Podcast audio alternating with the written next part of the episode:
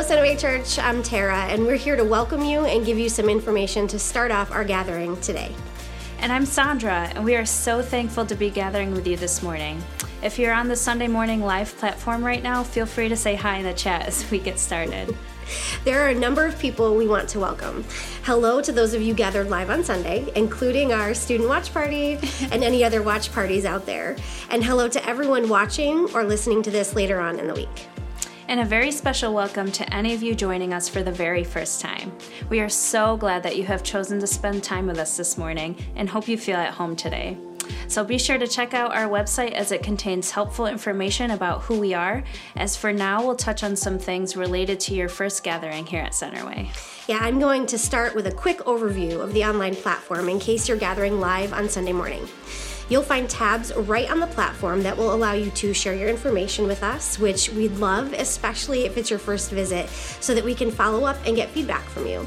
Also, in the tabs, you can explore next steps and find previous messages. And if you call Centerway home and would like a convenient way to give, there's a tab to do that. You can also ask questions or request prayer, and one of our hosts will answer you privately in a separate chat. If you're not on the live platform and you're watching or listening to this message later in the week, you can do many of those things through our website. For anyone out there, guests or familiar faces, if you have questions, feedback, ideas, or need prayer, we would love to help and serve you. Please just email us at connect at centerwaychurch.com. And there are also ways in which you can engage throughout the week, such as connecting with us on social media or through our website, where you can find devotionals that correlate with a message to help take you deeper on your spiritual journey. Also, for those of you with kids, be sure to check out our kids' message. they learn from the same scripture text the adults do, which is a really cool way for families to grow together. Absolutely. Like Sandra said, there are other resources available to you. So we encourage you to check out the Next Steps page and the Messages page for additional info. Well, we are very excited to be starting a brand new series today. We just wrapped our Unnoticed series, which was amazing. If you want to revisit any of those messages or resources, they will continue to live on our website on the Messages page. Just scroll down to the series archive to find the Unnoticed series and all our previous series. You can also find an Instagram highlight with all the applications.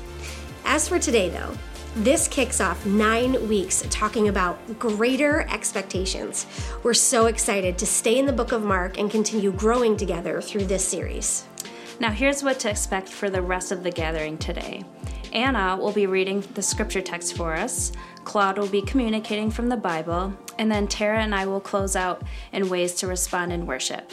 Right after that, you can join us on live on Facebook or Instagram um, to respond in song. Now, here's Anna with the text for today.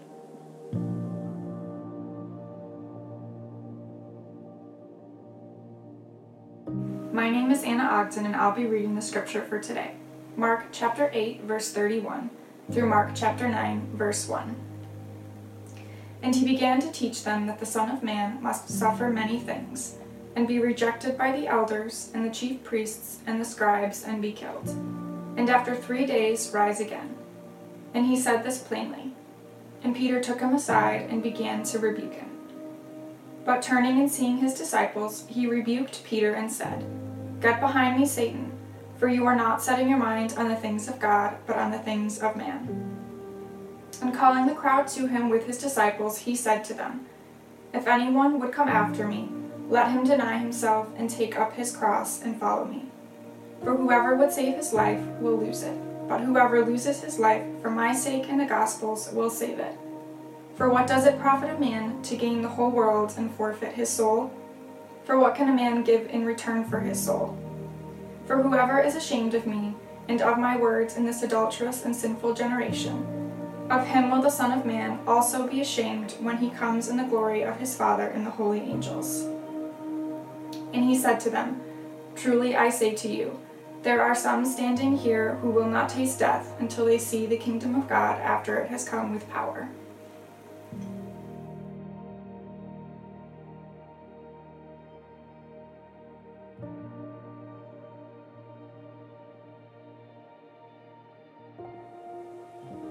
Hello, welcome. My name is Claude, and my wife Meredith and I are the lead pastors here at Centerway Church. Excited that you have the opportunity to be with us as we begin a brand new series entitled Greater Expectations. Greater Expectations. Uh, this morning's message specifically is entitled Temporal versus Eternal and we're wrapping up uh, the end of Mark chapter 8. Um, as we begin this new series, we actually have to be mindful of the series we just concluded. If you're joining us for the first time, last week we concluded the Unnoticed series. And uh, as that kind of wrapped up, it wrapped up with a statement that the Apostle Peter made in response to a question that Jesus asked. Uh, it was a question that Jesus asked about his identity. Uh, Jesus actually asks a question, and Peter's response is considered the climax of the entire book of Mark. And so, this is the question Jesus asks, in case you weren't with us. He says, Who do you say that I am? And Peter responds with four incredible words You are the Christ. You are the Christ. And as a result of that statement, everything is different, as it should be, of course. And so we're going to spend the next nine weeks talking about the implications of that statement. We're going to grapple with our expectations and the reality of the greater expectation because of the person and work of Jesus Christ honestly, I'm really excited about the journey. In fact, um, I love journeys in general. Uh, I love adventure, and if uh, if I can think of something that kind of puts all of the journey and adventure together, it's this idea of hiking. I love to hike, and uh, I love challenging myself. I love the hard work and the payoff of completing what it is that I set out to do. I love when it's like I'm going to go do this. It's going to be hard, but I'm going to get there, and uh, I'm going to celebrate when I get there some people say that the the payoff of a hike is really more about the view. And I think there have been incredible views. Some of the hikes when I've gotten up to the summit, the views are breathtaking. Um, but I want to submit to the idea that if your joy in hiking is connected to the view, then you're going to find no joy on the days that that view is obstructed. And there have been plenty of times that I've worked really hard to get to the summit, only to find that a cloud has pushed in and there's absolutely no view.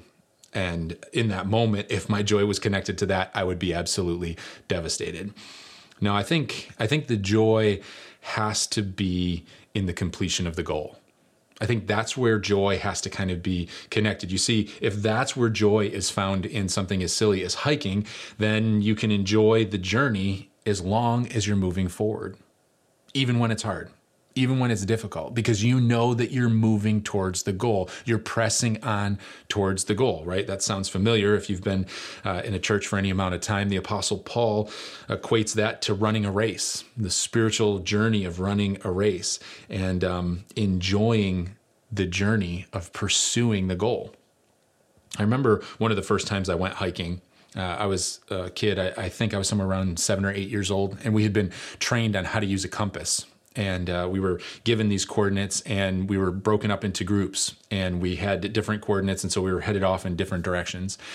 And I remember uh, the group of people. I remember there was one uh, person that was in our group that was immediately suspect. He just seemed to be kind of complaining about everything. And as we're going along and we're following this compass, uh, he insisted that he wanted to hold the compass. He wanted to try the compass. And so he's looking at it and he's holding it and he's, he says, we're, we're going the wrong way. We're on the wrong path. And I remember everybody being like, what? What do you mean we're going the wrong way? And so we kind of hand the compass off and we're holding it. We're looking, we're like, no, we're going the right way. He's like, no, no, we're going the wrong way.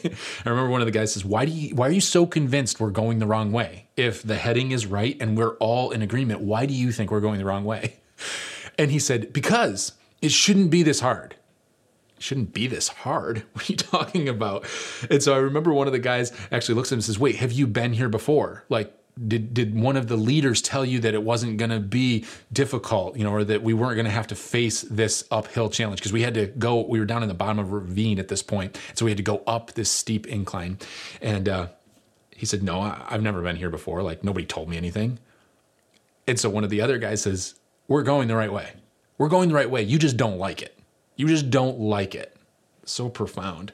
Little did I know that there was like this illustration happening for life right before me at seven, eight years old.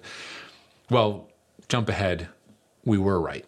We were right. We found the leader where he was supposed to be. The coordinates were correct. It was a ton of work, but this one guy he did not enjoy the journey. He did not enjoy the journey. He was complaining the whole time. He was exhausted. He was angry. He was convinced we were going in the wrong direction. Certainly, if the leaders loved us, if they cared about us, they would not make this journey so difficult. so here's the question I want to ask you as we move into the text today Why do we associate difficulty with a wrong path? Why do we associate difficulty with a wrong path? Why is that? Why do we as humans, because we all do it as humans, even when we know something is right, we begin questioning it. And we even regret it at times at the moment in which it becomes difficult. When it gets hard, it's like, what if I would have chose this instead? what if I had done that different? What if something would have played out differently? In fact, maybe I'm in the wrong place. Why do we do that? I can give you endless examples endless examples of when college gets hard and then you wonder if you're in the right college. Do you have the right major? Maybe I should change it for the 15th time. do, do I have the right job? Because certainly, I mean, when I get to my job, it should be so much fun and, and just joy overflowing. I must be in the wrong profession. Or maybe I'm in the wrong relationship because this is more than just hard work. I mean, this is difficult every day. The list goes on. We could use endless examples. As humans, we do this.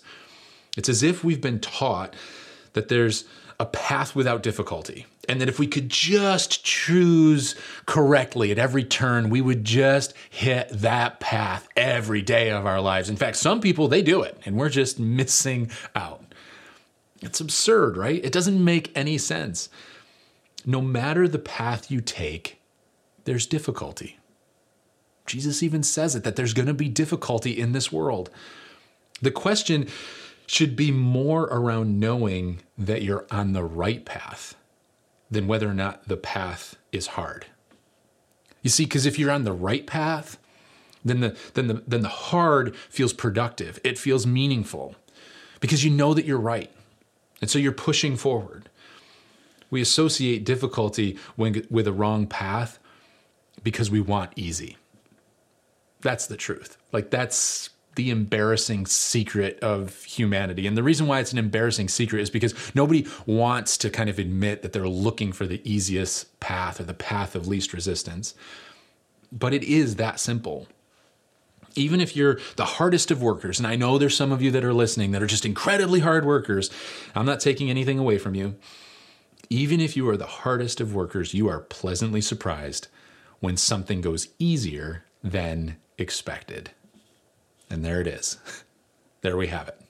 Expected. Expected. I want to submit to you that the problem lies in our expectations. In our expectations. Unmet expectations and difficulty cause us to question our path, cause us to question where it is that we're headed with our one and only life. We expected it to be different. Listen, sometimes hard is right. Let me say that one more time.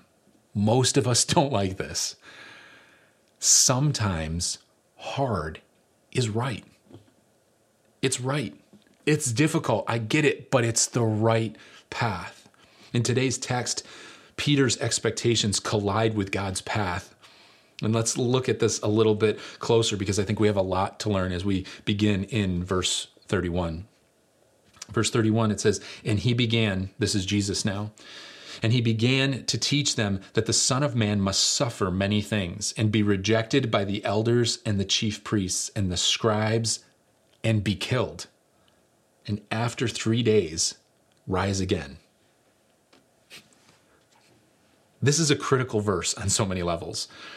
First, and most obvious, it's that Jesus just plainly states what will happen. Here's the deal Peter has just said, you know, you are the Christ. And Jesus says, okay, I'm going to be rejected by all the people that matter in society. And then just so you know, I'm going to die and then I'm going to raise again in three days.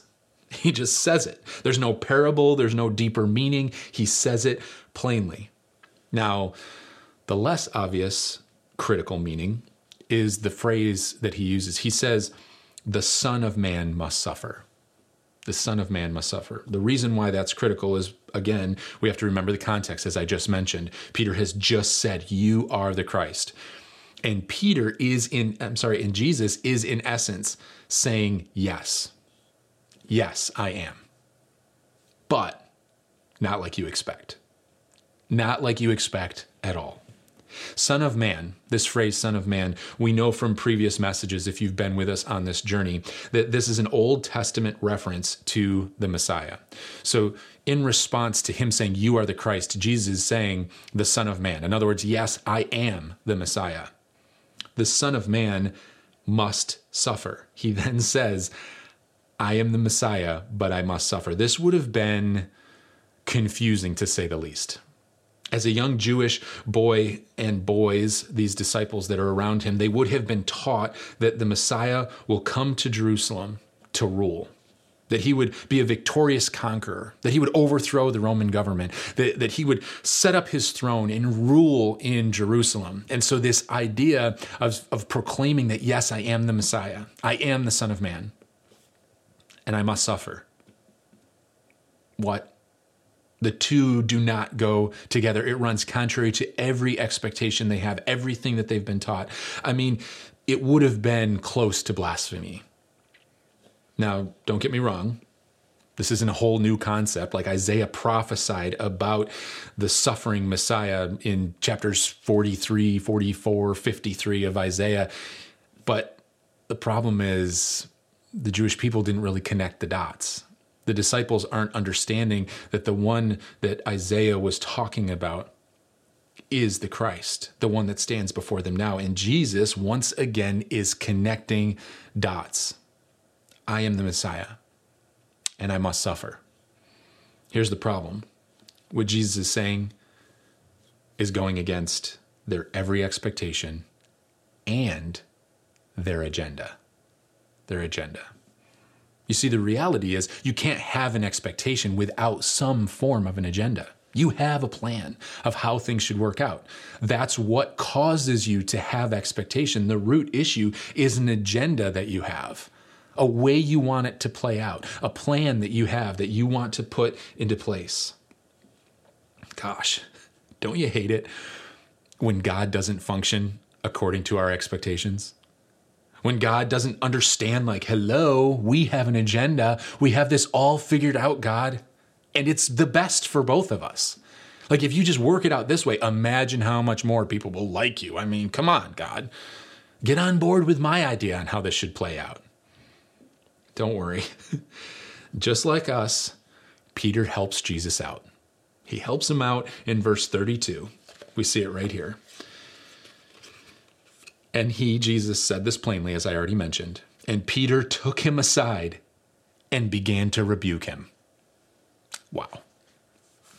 It's absolutely incredible all the while, if you've been with us, Peter has this problem with the way that Jesus is functioning. You know, he thinks he should be more popular than he is allowing himself to become. He's giving him direction at every turn. Hey, Jesus, you really shouldn't do that. Whoa, whoa, whoa, don't, come on. Hey, there's people waiting for us. Come on, Jesus. Jesus like, nope, we're leaving. What? That's not how you start something. and so, one more time, here it is. Peter just identifies Jesus as the Christ the Messiah. And then as Jesus says, okay, here it is. This is what's going to happen plainly. Peter's like, hold, hold up, hold up, come here. Let me let me take you aside, brother. yeah. You need to stop this garbage. What are you talking about? And he rebukes him. Now, what you need to understand about this word rebuke, the Greek word that's used here to describe how it is that that Peter is responding to Jesus is in fact the same word used to describe how Jesus responds to demons. That's how strong of a word is used that to give you a little bit of a snapshot. Peter isn't just like, "Oh, hold up." No, no, no. He's rebuking Jesus. Don't miss this. Peter is literally powering up at the one he just identified as the Messiah. I mean, after all, Peter knows better how things should go, right? I mean, he understands. He has a clear picture. Don't we all? Peter is so incredibly close to every single one of us. How much, how often we say, hey, come on, God, you're getting this wrong. So, what's Jesus' response? Verse 33. But turning, And seeing his disciples, he rebuked Peter and said, Get behind me, Satan, for you are not setting your mind on the things of God, but on the things of man. This is a pretty strong response. What's happening here? Is Peter possessed? Like, is that is that what Jesus is saying? Is Jesus saying, hmm, hang on a second, something's wrong? You are Satan, get behind me. Is he literally rebuking Peter as being some way possessed? What in fact is Jesus saying? You see, there's there's nothing in the original language to indicate that Jesus actually thinks Peter is possessed or that he's under some demonic influence. Nowhere in Scripture has Jesus encountered a possessed person and left them that way, right? So if he did, in fact, that think that Peter had become the embodiment of Satan or something like that, then we would see him retaliate in a way that would set Peter free. He's not doing that. So then what exactly is happening? I think Jesus is teaching them and us something about expectations. So here's what I what I think we have to contemplate when our expectations are not lining up with reality. Based on what he says. He says, "You are not setting your mind on the things of God, but on the things of man." The metric can't be hard versus easy. No, our metric should be is our expectation aligned with the things of God or are they aligned with the things of man? That's what Jesus is doing. He's, he's turning and he's correcting. He's teaching the disciples. He looks to them all. Again, Peter has taken him aside. So he could very much, in an aside type manner, rebuke Peter privately.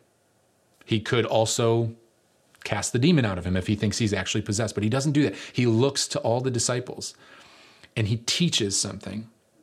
The metric can't be hard versus easy. Our metric should be is our expectation aligned with the things of God or the things of man?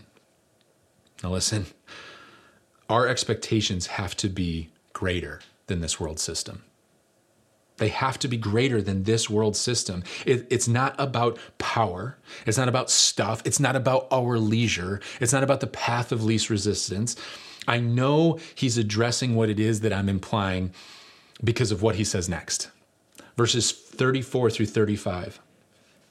Jesus then says this, and calling the crowd to him with his disciples, he said to them, If anyone would come after me, let him deny himself and take up his cross and follow me. For whoever would save his life will lose it. But whoever loses his life for my sake and the gospel's will save it. Deny? Deny himself? It's running completely contrary to every agenda, to every expectation attached to the Messiah, attached to this group of followers that believe they're going to Jerusalem ultimately to rule. Like that's what's entering into their mind right now. Like, oh my gosh, we knew he was special, but he's the Messiah. Oh my gosh, we're in charge of the world.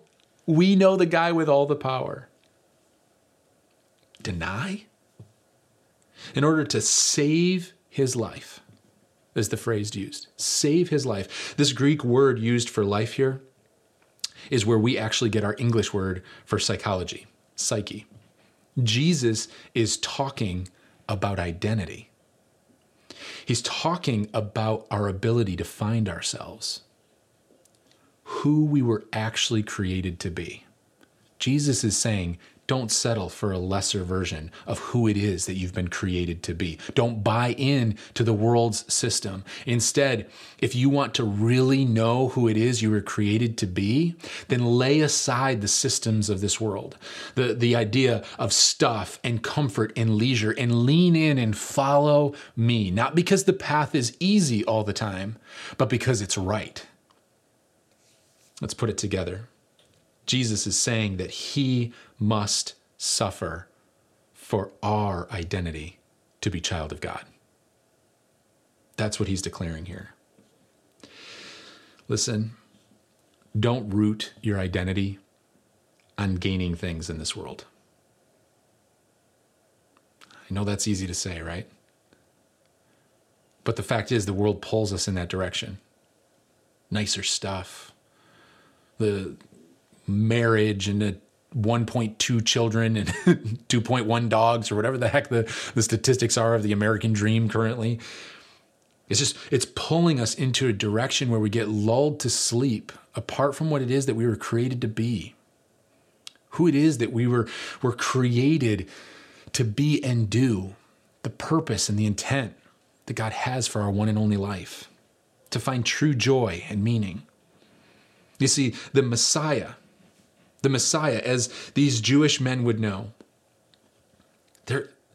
the, the Messiah comes with all these expectations, all these preconceived ideas of who the Messiah would be. Peter, at this point, thinks the Messiah will go to Jerusalem to live.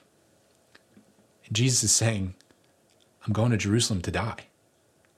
And Peter's like, No, listen, you're going to Jerusalem to take power. And Jesus saying, No, I'm, I'm going to Jerusalem to lay it, lay power down. Peter's got a, you, you, can almost feel the palatable frustration and anxiety of, of someone that, that feels like he knows everything that is right, that he understands who the Messiah is. He's got to be looking at Jesus like, What are you doing? Listen, you're going to Jerusalem to rule. And Jesus is saying, No, I'm going to Jerusalem to serve. What? This goes against everything, everything that I believe or know Jesus to be. This isn't the way the Messiah is supposed to work things out. This isn't what I thought for my life. You see, Peter was thinking about this world, but Jesus was doing something eternal. The temporal versus the eternal. God's plan was beautifully counterintuitive. It was a plan to go and lay down the authority that he has so that he could pay the ultimate price, that he would lay down his life for our sins, for mine and yours, so that we could come into right relationship with God. That forever, the, the penalty of sin, the price would be paid with his blood. That he would have victory over sin and death. That he would rise again. And that because of that, we could be children of God. Why would we ever settle for a temporal version of that? Jesus was there to do eternal things. I want to tell you the same frustration that built up in Peter builds up in us today. We just think and we get wrapped up and we get worked up about these temporal things like come on God, why aren't you doing this? Why aren't you working this out? But but this is my plan. This is my agenda. And God's saying, "Why are you looking at the temporal?" There's something eternal taking place. There's something eternal taking place. Don't pursue the joy of the view. Enjoy the journey because there's a goal at hand and run the race. Run the race. Verses 36 through 37 say this. Jesus then says, He puts everything together right here. What does it profit a man to gain the whole world and forfeit his soul? Temporal versus eternal. Goes on. For what can a man give in return for his soul? He's giving perspective. He's laying it all out. This is this is such a critical passage. It's so rich. If we could just grasp the implications, the gospel is not just about a journey of immoral versus moral. It's so much deeper and it is certainly not about gaining stuff. It's about an identity rooted in the person and work of Jesus Christ and the implications of that identity with every relationship that we have, every person we come in contact with, the way we view every gift that we've been given by God Himself, every possession that we have as a form of provision from God Himself, that we would literally change the way we function because of who Jesus is, because of the truth of the gospel. And so I want to ask you is God messing with your expectations? He should be. This should jack you up. The gospel should mess with you every day of your life because every day of our lives we're confronted with the temporal. And we have to remind our hearts and our souls of that which is eternal, that which matters. Are you tempted to, or are you currently rebuking God because this wasn't your plan. Whatever the this is, this wasn't your plan. This isn't how you thought it would work out. Come here, God. You're messing this up. Is your goal more about avoiding pain? Is it more about avoiding pain than moving forward in the journey that God's called you to live? If that's the case, then you've made Jesus just a means to your end, and he never promised to be that. Jesus didn't come to be the means to your end. No. He does promise that He'll never leave you or forsake you, that you can find peace and joy in the journey, in the hard, in the pain, in the difficulty, that you're never alone, that He's walking alongside you. And so the question is will you lay down your expectation for greater expectations?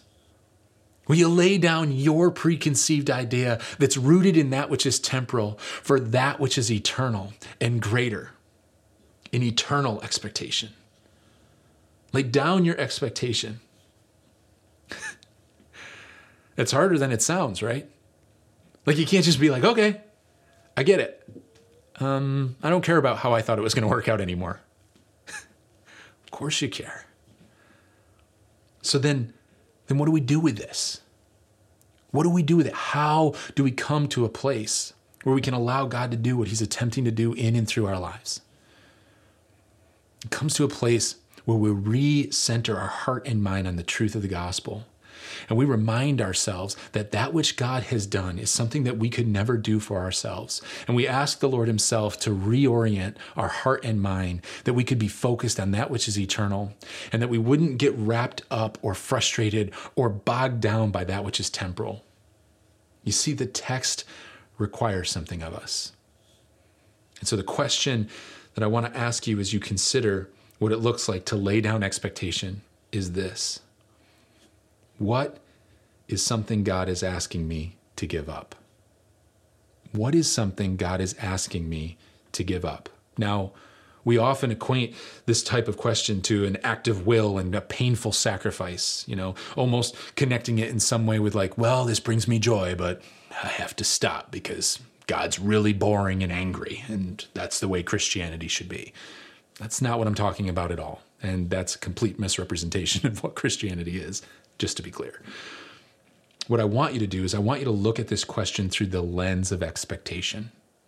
Say, okay, I have this temporal expectation on my life. I have this temporal perspective that I'm looking through. What is something that God is asking me to give up? What is an expectation that I need to lay down? That I need to stop trying to fight for. And you know what I'm talking about because it's like you're on a gerbil wheel. You just keep trying to fight for that thing. Why? Because it's part of the plan. It's part of the agenda. It's part of the expectation of your life. Is God asking you to, to lay that down? To declare that, that God is enough, that you trust Him with the plan, that He's with you through the hard, through the lonely, through the painful.